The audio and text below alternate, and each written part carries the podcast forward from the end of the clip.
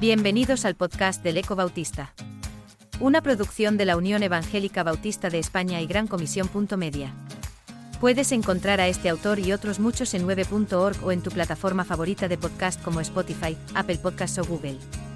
En esta entrega Ángel Martínez continúa su serie sobre la ética para la inteligencia artificial con la parte 2. En un primer artículo, diagnosticamos la circunstancia como metástasis de lo artificial. ¿Cabe embridarla éticamente?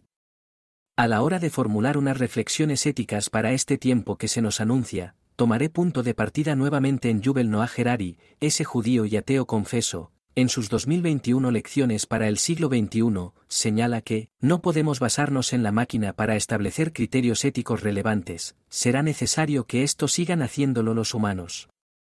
Si esto es así, los seres humanos tienen que estar por encima de las máquinas y, al programarlas, proporcionarles comportamientos que previamente esos humanos deben tener. Esa es la cuestión, la ética personal y cívica, la moral social y política, están en crisis. Resulta evidente que la modernidad supuso una desconexión de lo divino y de su ética normativa, sustituyéndolos por una ética autónoma, propia del hombre emancipado, secular y profano, como diagnosticaba Harvey Cox en su conocida Ciudad Secular. La diversificación consecuente ha producido el fenómeno de valores y religiones a la carta, y en todo lugar, pero especialmente en España, la merma progresiva de creyentes. De entre los muchos datos tomo como ejemplo los de la Fundación Ferrer y Guardia de 2023. El 60,3% de las personas entre 18 y 24 años se declara no religiosa, entre 25 y 34 el porcentaje desciende hasta un 57,9%. Aunque en la población de más edad baja el porcentaje hasta un 23,6%, la distancia generacional se va haciendo abismal. ¿Podrán las creencias religiosas, desconectadas de esta circunstancia secular, aportar los significantes y referentes que solicita Habermas, de modo que tengan atractivo para un hombre despegado de toda religión? La ética está también en crisis, la religiosa porque en su versión histórica conocida en España carece de atractivo, la emancipada porque el ser humano se refugia en la instantaneidad y en el hedonismo para no tener conciencia de una vida que carece de sentido. Recuerdo al teólogo católico Olegario González de Cardenal en su España por pensar. España estaba dando sus primeros bajidos democráticos cuando venía a decir, España fue una dictadura, hoy es una democracia, pero no es ética, y habían estado siglos ahormando la conciencia española. Recuerdo también a una alumna de la universidad, cuando pregunté qué es un valor para ti, el de un universal que no debo transgredir o aquello que siendo ocasional atribuyes valor, optó por lo segundo. Repitamos lo de Habermas. La modernidad ha descarrilado, y la postsecularidad invita a las religiones del mundo a que aporten sus tradiciones fuertes y sus depósitos de sentido en un plano de aprendizaje mutuo.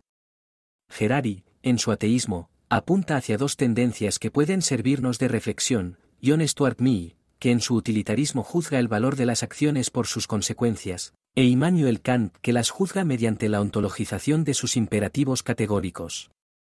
Desde la perspectiva utilitarista, se trata de hacer de la propia conducta un instrumento orientado a una finalidad, que en el caso de Stuart Mill es la felicidad de todos, y no solo la del que actúa. Para ello plantea dos condicionantes: la armonía del interés particular con el interés común en un sistema de intereses comunes o semejantes, y la capacidad pedagógica para implantarlos mediante leyes justas.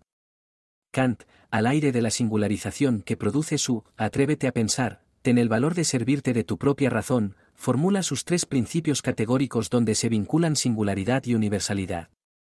Obra solo según una máxima tal que puedas querer al mismo tiempo que se torne ley universal.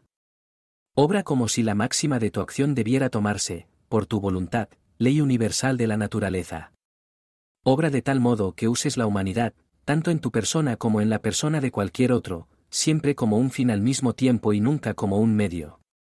Stuart Mill y Kant son dos perspectivas distintas que se complementan: la singularidad universalista de las actitudes comparecidas en conducta, y la objetivación de los intereses que tienen sus valores en los efectos colectivos que producen. Encuentro afinidad de la línea utilitarista de Stuart Mill en Hans Jonas y su principio de responsabilidad. Ensayo de una ética para la civilización tecnológica, que es una respuesta explícita a Black en su principio esperanza. Usando las categorías del mismo Black, la que corresponde al frente, lo que se opone, está recrecida. Ante eso, es hora del optimismo militante. Es hora del principio de responsabilidad. Prometeo se ha desencadenado y puede llegar a ser el cuervo que todo lo devora, aún sus propias entrañas. Promete la luz del hombre, pero deja en duda de qué clase de hombre habla. El instante vívido de Black se hace oscuro y vuelve brumoso el porvenir. Las obras del hombre para servirse de la naturaleza constituyen una amenaza para la continuidad de la vida en la tierra. No solo pueden acabar con su existencia, sino que también pueden alterar la esencia del hombre y desfigurarla mediante diversas manipulaciones, dice Jonas. La cita no tiene desperdicio, ninguna de las éticas sabidas hasta ahora nos instruye acerca de las reglas de bondad y maldad a las que las modalidades enteramente nuevas del poder y de sus posibles creaciones han de someterse. Y añade, en ese vacío, que es al mismo tiempo el vacío del actual relativismo de los valores, es donde se sitúa esta investigación, que podrá servirnos de guía, el propio peligro que prevemos. Solo la previsible desfiguración del hombre nos ayuda a alcanzar aquel concepto de hombre que ha de ser preservado de tales peligros. La guía es el peligro y la norma el hombre. ¿Debe el hombre tomar conciencia de su verdadera naturaleza más allá de su desfiguración? Me llama la atención la corriente del postismo, que parece querer configurar un humanismo sin Dios, un humanismo amenazado por sus propias obras. Jonas formula un nuevo imperativo categórico donde la singularidad de cada persona trabaja para la universalidad en la circunstancia. 1. Obra de tal manera que no pongas en peligro las condiciones de la continuidad indefinida de la humanidad en la Tierra. 2. Obra de tal manera que los efectos de tu acción no sean destructivos para la futura posibilidad de una vida humana auténtica en la Tierra. 3. Incluye en tu elección actual, como objeto también de tu querer, la futura integridad del hombre. 4. Obra de tal manera que los efectos de tu acción sean compatibles con la permanencia de una vida humana auténtica en la Tierra. ¿Podemos las iglesias aportar significación y sentido a la crisis antropológica y ecológica que se avecina, si nuestro paradigma es Jesucristo?